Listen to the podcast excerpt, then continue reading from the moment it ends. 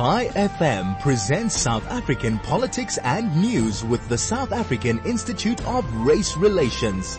The IRR show, independent, relevant and real, is hosted by Sarah Gon every Tuesday morning from 9 to 10, promoting life, liberty and property rights. Mr. Bheki Mahlobo. Bheki, are you there? Hi, Sarah. I am here indeed. Good morning to you and good morning to your listeners. I'm glad to excellent, be here, Sarah. Excellent. Uh, nice to have you on for the first time. I hope it won't be the last. I would, I'm probably going to canvass just a sort of potpourri of economic and financial issues with you and in no particular order, but just to get a sense of where things are because I take the very firm view that Pol- politics is actually economics and, and economics is politics. And much as people might like to separate the two, it's actually not possible. So what I would like to ask, and I'm going back a little bit and because it, it has a huge impact on already society impacted by a whole lot of unfortunate events. And that was the downgrading by Moody's of five of our municipalities. I think uh, quite a few people were shocked by this, particularly uh, some of the municipalities are doing relatively well and others are doing okay, if not perfectly. And so they were a little bit surprised about the junk status that uh, they found themselves in. Your views on this and what it portends? Yeah, so my views on this is that looking at it, the concerns that were raised by Moody's is that of liquidity concerns. In other words, some of these municipalities and metros are unable to collect in terms of tax revenue in order to pay off their obligations as well as other projects they are pursuing.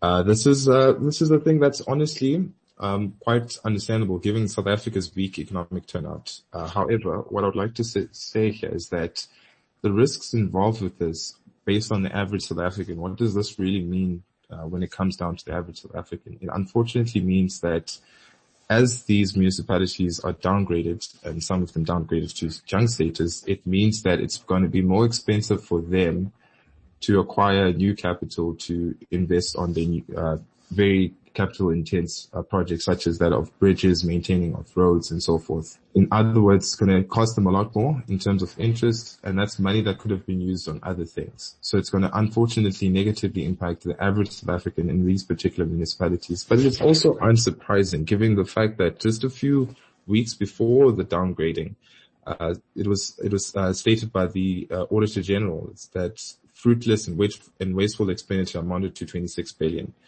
uh, in, in, in, some of these municipalities. So it, it, this does not bode well in terms of uh, the, what we see in municipalities. Um, one of the municipalities uh, that was downgraded, much to everybody's surprise, was Cape Town. Mm-hmm. Um, was it downgraded presumably for the same reason, the inability to co- to collect rates? And uh, if so, I mean, how do the, is the only way out for the municipalities to, to improve their collection rates? Yeah, so that was, that's the most key thing that was raised by Moody's, the ability to collect uh, tax revenue. And in the context of a lot of people losing their jobs, a lot of people losing their income, most of them couldn't uh, basically pay their rates and taxes. So that's also particularly the reason what, what led to the decline in terms of collection levels. I think the only reason out of this situation is firstly, yes, there needs to be measures in place to ensure efficient collection of rates and taxes, but the fundamental issue is that South Africa's weak economic uh, growth levels. Um, South Africa is becoming an outlier in terms of other in what we see in other countries in terms of economic recovery in the short term, more specifically. Yes, we do see some recovery, some slight recovery in terms of business activity in the short term. However, the long term trend for most of these businesses is rather stagnant and uh, unfortunately declining. Other countries such as that United States, United Kingdom, Germany are close to their pre-pandemic levels and in terms of employment are like two percentages away from the uh, pre-pandemic levels like the United States. South Africa, instead of seeing those same patterns, South Africa is becoming a trend liner where we have more people unemployed now uh, than ever before in, since 1994 in absolute terms, as well as the youth unemployment rate of 75%. So we have a lot of people losing their jobs, losing their incomes, unable to sustain themselves and their families, and unable to pay their rates and taxes, which unfortunately also leads to them, uh, to some of these municipalities and metros being unable to collect in terms of uh, rates and taxes revenue. So if I if I'm correct, if I understand it correctly, basically what's what's really hitting the let's say the more competent metros, the the, the, the bigger the bigger municipalities, is policy at a national level. So whatever's making us weak perform weakly economically uh, at from national government is is is essentially coming down on the on the metros and their ability their ability to to uh, increase revenue collection is based on the fact that their policies are causing unemployment, lack of investment, etc., etc. Uh, am I on the right track? Yes, you're on the right track. There are, of course, certain cases of corruption in some of these municipalities, but the large driving factors, especially more on the more competent metros, is largely due to a declining economy and a declining income levels. Yeah, I'd like to move move on a bit, just because I, I happened to notice this morning, and uh, you know, if you've got a view, let me know. If not, let me know too. Um, I saw that COSATU, who hasn't been very vocal since the unrest started, was complaining that the Reserve Bank last year, sorry, last week, the Reserve Bank did not drop interest rates further.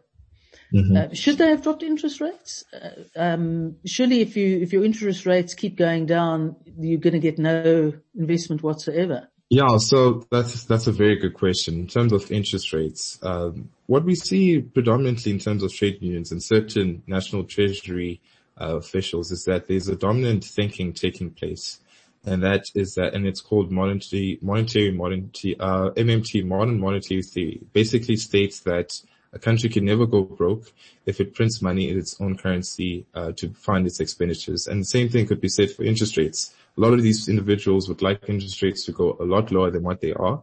Uh, while they base this argument based on the low performance of the South African economy, um, not a lot of people being absorbed in the labor market, therefore the SARB needs to lower interest rates. By lowering interest rates, the intended aim is to uh, lower the cost of borrowing funds so they essentially would like businesses to borrow more in, from commercial banks and expand their operations and hire more people. That's the objective they would like to achieve. But the consequence that they won't think about is that that is an inflationary measure. Whenever the SARB drops interest rates, it leads to the increase in the money supply in South Africa, which is inflationary to the South African economy. And already households, poor households facing levels of increased inflationary, inflationary levels in terms of consumer products as well as rising fuel prices. So uh, at the end of the day, in the long run, it unfortunately negatively impacts the people that are intended, that, that they intend to assist in the first place. Mm. That's a very South African story. Um, I'd like to go to Tiger Brands. Um, now, Tiger Brands had the disaster with the uh, listeriosis outbreak that occurred as a result of its own processed meat. It cost it, I think it cost it some billions. Um, it suffered badly in the riots and unrest of the last couple of weeks because it had an, millions of rands worth of damage done um, in stores that that, that contain its its its uh, its products as well as its, its manufacturing and distribution centers in, in, in Natal. Now it's had to with, withdraw or recall a certain number of canned goods. I think baked beans, Koo baked beans, a classic was one of them. And it would cost them about half a billion rand to recall these, these tins because apparently they haven't been properly soldered along the side, so they may be open to leakage. On earth does a, an organization cope with these amounts of unexpected catastrophes? Yeah, so in terms of Tiger Brands, uh, what I saw from that is that they state that it's largely because of the supplier. Uh, that was the main reason why the, uh, the, the, the container essentially wasn't sealed properly and started leaking and so forth. That's why they needed to be recalled. Um, what I draw from what's currently occurring is that these cases do occur, such as that of listeriosis and so forth, but um, it, and it does come at a cost of Tiger Brands. It is in, unfortunately very serious uh, in, in, terms of it being um, costly to the bottom line, turnover, and so forth. However, what I'd like to, s- to draw a distinction between this is that whenever there is crisis, when I see in private firms, uh, the private firms usually deals the blow and pays the bills. Whereas when we see in, in SOEs such as SAA, usually the people that pay the price is that of the South African citizen in terms of uh, uh, tax money that they need to pay because of the bailouts. Now, of course, average South Africans do also pay in terms of Tiger brands because of the products we buy, but when a South African citizen could always go to Tiger Brands and return that uh, that tin beans and uh, tin vegetables back to the producer. So these problems do occur, but they rarely occur in large scale, like what we're seeing currently.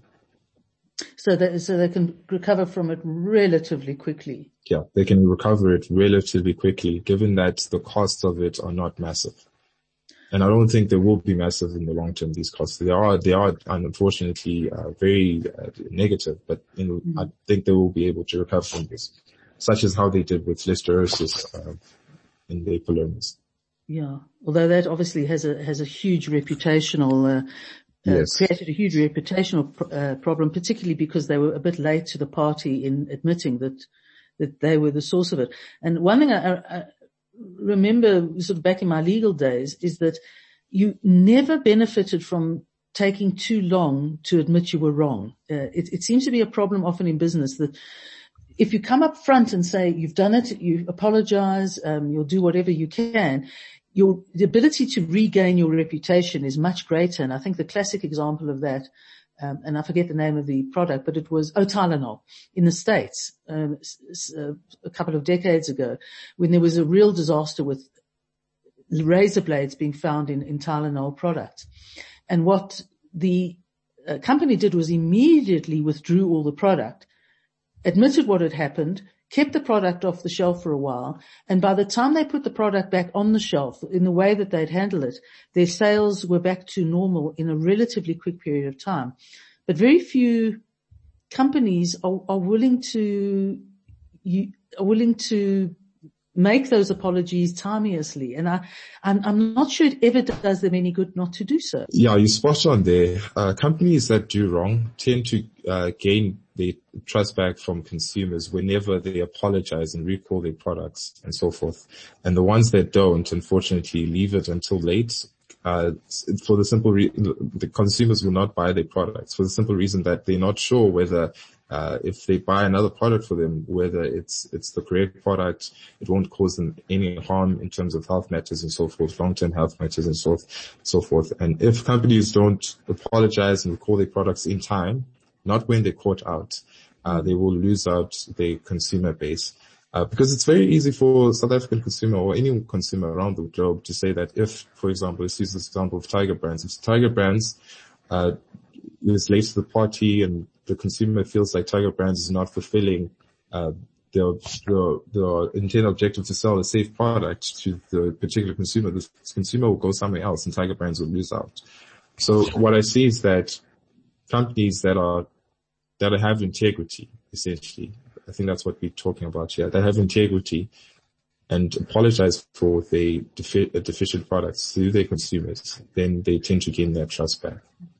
I think it's also a reflection of a natural human instinct, and that is that people, you know, if you if you immediately if you apologize and take action, your the instinct is to forgive. If you mm. don't, the instinct is not to forgive. But I'd like to now move on to the other side. You mentioned SOEs, and that is the fact that Mango Airlines, which is SAA's local airline, has now gone into business rescue. Um, I mean, I think it took about three years to get to this point where finally, you know, waiting for the government to give the, give them the few hundred million that, that it promised to do has not yet materialized. And one gets the impression, and I'd be interested in your view on this, that uh, Pravin Gordhan has essentially decided to throw Mango under the bus of SAA in, in the hope of keeping, taking whatever Mango would have got, putting it into SAA to make it float. Yeah, so I'd like to also draw us back to what Pravin Gordhan said essentially about SOEs. He, he stated that they will rise like a phoenix, essentially from where they currently are. And w- whenever whenever he was critiqued, well, he stationed, he, he essentially structured in such a way that in terms of the BE lines, that whenever someone would try to critique what he was trying to do with SOEs, they would, they would, he would label them as a racist. He did not particularly do this, but that's what my read was given what was going on. And the unfortunate thing with SOEs currently is that they're badly run. Uh, honestly, that's why they're going to um, business rescue. That's why they um, are unable to basically uh, go, uh, go carry on on a going concern, and they just need to be sold out. They need to be sold. Uh, I don't understand the the the objective of holding um, a state-owned enterprise that's not profitable Mm. and that is a burdensome to South African citizens. I mean, as it currently stands, so that in terms of revenue in, as a proportion of GDP, never has before the South African government extracted from the South African economy as it currently stands. Mm. And these SOEs are a drain on the fiscus. They're a drain in terms of future re- tax revenue that needs to be paid by future generations in South Africa. And unfortunately, that negatively impacts poor households. So that's the reason why these poor, these, these SOEs need to be sold because they negatively impact the average South African in terms of tax tax money that they need to pay. It doesn't only come from direct income tax; it's also VAT mm-hmm. and excise duties and so forth. Mm-hmm. So we're taxed up to our wazoo. But the, the yeah. I mean, the interesting thing about the, environment that Mango operates in is that it's a perfect example of being in a competitive environment with three or four private carriers that know how to stay afloat or fly and, and are succeeding in doing so, notwithstanding the very difficult times we're in and the constant sort of tightening and loosening of lockdowns.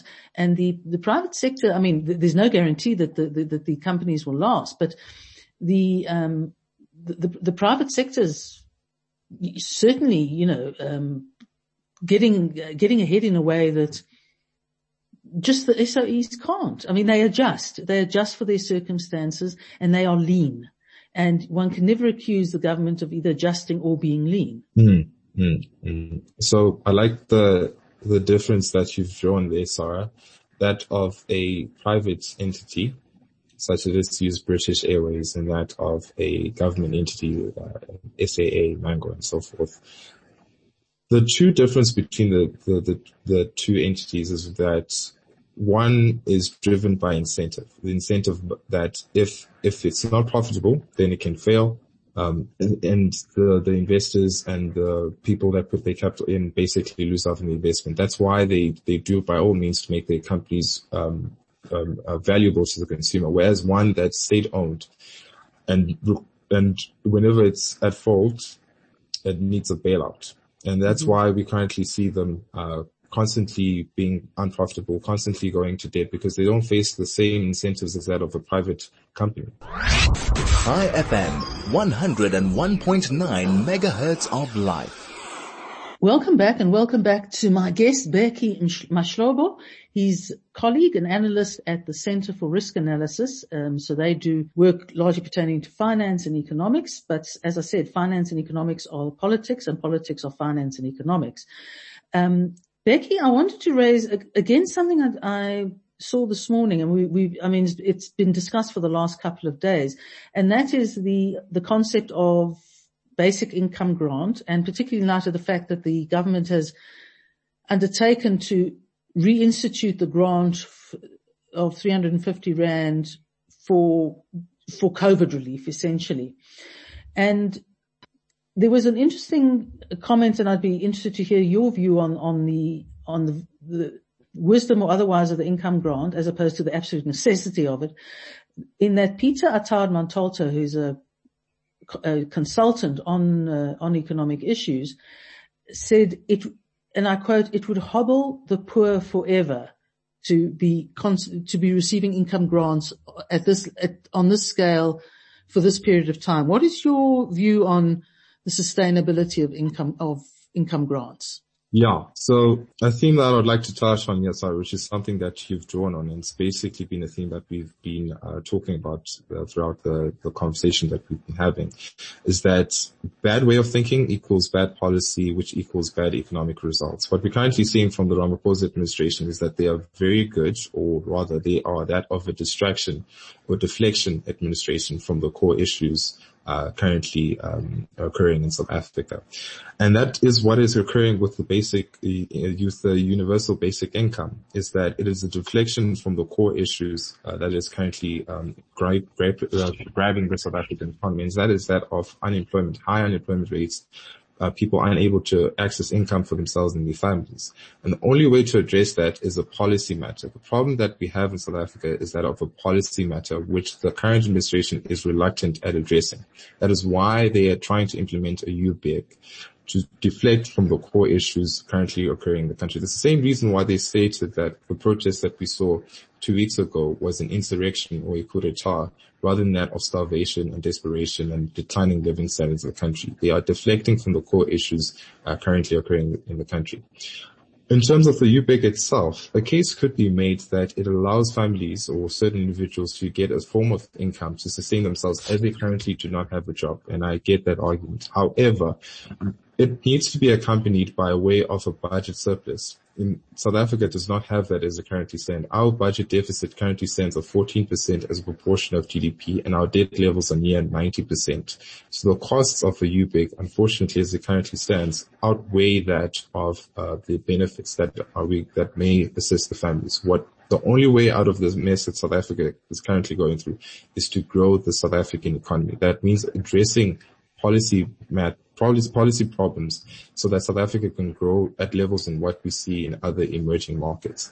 It could be sustainable if South Africa had a budget surplus and cut its civil servants but as where the country currently is currently there's there's there's no way this is sustainable so essentially uh, basic income grants per se are, are, are not necessarily a negative thing at all, but their sustainability depends on a sh- of shrinking unemployment. So getting more and people out of the out of use of the funds of, of their grant into employment, um, and both, but it makes them less reliant on on basic grants. It, it makes the recipients um, less reliant on the grants. So the grants then become or remain a more feasible way of dealing with people who simply are just not going to be employed or or can't be upskilled.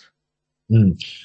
The the average South African is actually a very hardworking individual. Uh, we I, I, quote the IRR's polling data on this SARA is that the most impressing issue on the average South African mind is that of employment. Mm-hmm. South Africans want to just simply get a job so that they can um, work and provide for their families and so forth. And um, th- this is something that I don't think, like I said before, that the current administration will be able to address because the cost of the UBIC, we our calculation estimates that it will cost the, the fiscus about 89 billion rands a year. That's 2% of GDP and has a possibility of moving the budget deficit in that margin. The risks of that in future is that of increase in taxes as well as an inflationary risk as well. We will see certain individuals being, uh, being more inclined to uh, portray the ideas or state ideas such as that the South African uh, South African government could simply it.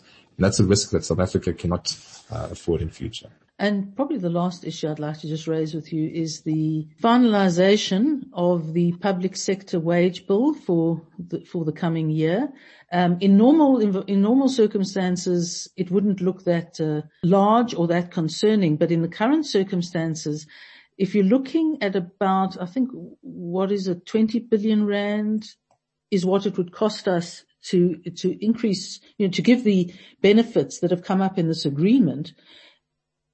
The public sector wage bill is singularly our largest expense and, and the most, the one that needs to be cut the most to help mm. get us out of the mess we're in. Um, surely, uh, difficult as it is, the answer to this was as in the private sector, we haven't got, we really haven't got the money. We really can't offer you anything this year. Mm, mm, mm. Yeah, it, it is unfortunate, uh, unfortunate, uh, honestly, because what we saw last year, we saw a lot of businesses being liquidated, even currently after looting so forth, a lot of businesses will be unable to recover. But in terms of the civil service, uh, a large proportion of them maintain the jobs. And, and I'm not saying they should lose their jobs. No, that's not what I'm saying. What I'm saying is that they unfortunately, they don't, um, meet the same risks that what we see in private enterprises. Mm. And as it currently stands, South Africa cannot afford to increase a, a civil service uh, in salaries. Uh, there's simply no way. In fact, a lot of companies, as it currently stands, just are not increasing their salaries and salaries of their workers because of what's currently going on in terms of lockdowns and so forth.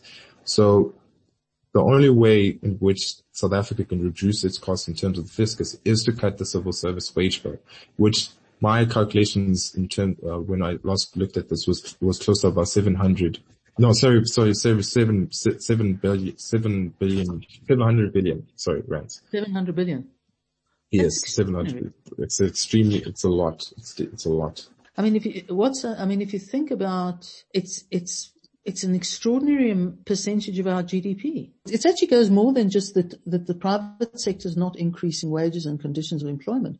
It's that in very many uh, instances, in order to survive, they either, they actually have to take cuts in certain respects just to keep an organization afloat and to keep people employed.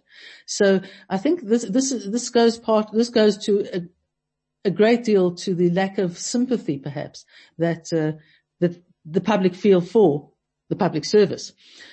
Um, Bheki, thank you very, very much for joining, joining me today, notwithstanding the uh, lack of internet activity at the beginning, but I think we managed to give you your, a full amount of time. And I, if you would, I'd like to have you back because there's always, always economic stuff to, to be astounded by and often in this country very depressed by. So thank you very much for joining us and, uh, we'll see you at another time. Thank you, Sarah. Thanks for having me on, and I look forward to our next uh, uh, conversation that we might have on the show. Sure. Good. To see you then. See you then. Chai FM, your station of choice since 2008. I've often said that um, pardon the expression, but that business should show more testicular fortitude in dealing with the government, uh, particularly as it, we actually rely on business to, to get us out of this mess in the long run. And most interestingly, um, who is the CEO of Sakeliga, put out a statement, a press release uh, yesterday. Now, Sakeliga represents small business, uh, smallish business, and um, is a is a actually a very dynamic organization. And you'll get a sense of it by what uh, what Piet le said. He basically said the government does not have businesses support for more of the same, and he referred to the address given by uh, uh Cyril Ramaphosa on the 25th of July. He says it's required and foreseeable that in the months and years ahead, businesses continue altering course themselves. Businesses are and will be developing plans and strategies that factor in harmful state interventions and state failure, seeking ways to ensure continuity despite a continuously centralizing political elite. When almost everything a government wants to be responsible for in a country goes wrong, it is time for that government to alter course, not double down. One would think that after listing so many aspects of the country's predicament, a government would announce that it is reconsidering at least the time, timelines of its interventionist policies and the principles of lockdown strategy. Yet from the president we heard the opposite. In another of these addresses in which President Ramaphosa broadcast instructions with immediate effect to 60 million people and he just on a little bit on that point. I mean, he raises the fact that after the first lockdown, or maybe maybe the second, we were not given four or five days to prepare for whatever decision it was they had taken. The, the lockdowns, the changes, and particularly the, the more drastic changes, happened immediately, and that in itself speaks to the fact that government has absolutely no idea how business does business and and and how organizations, in fact, any organizations, business or, or, or public, operate. And the fact that you suddenly say that there will be a, a, curfew from 10 o'clock to 9 o'clock by, you know, tonight gives absolutely no account for how difficult it makes it for people and people become increasingly and increasingly resentful.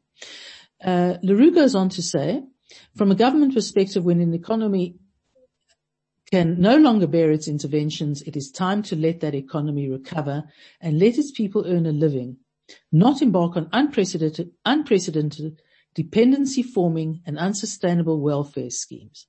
So that takes us back to our, some of our discussion with Bheki and, uh, that's it for this morning and I'd like to thank you very much for joining us.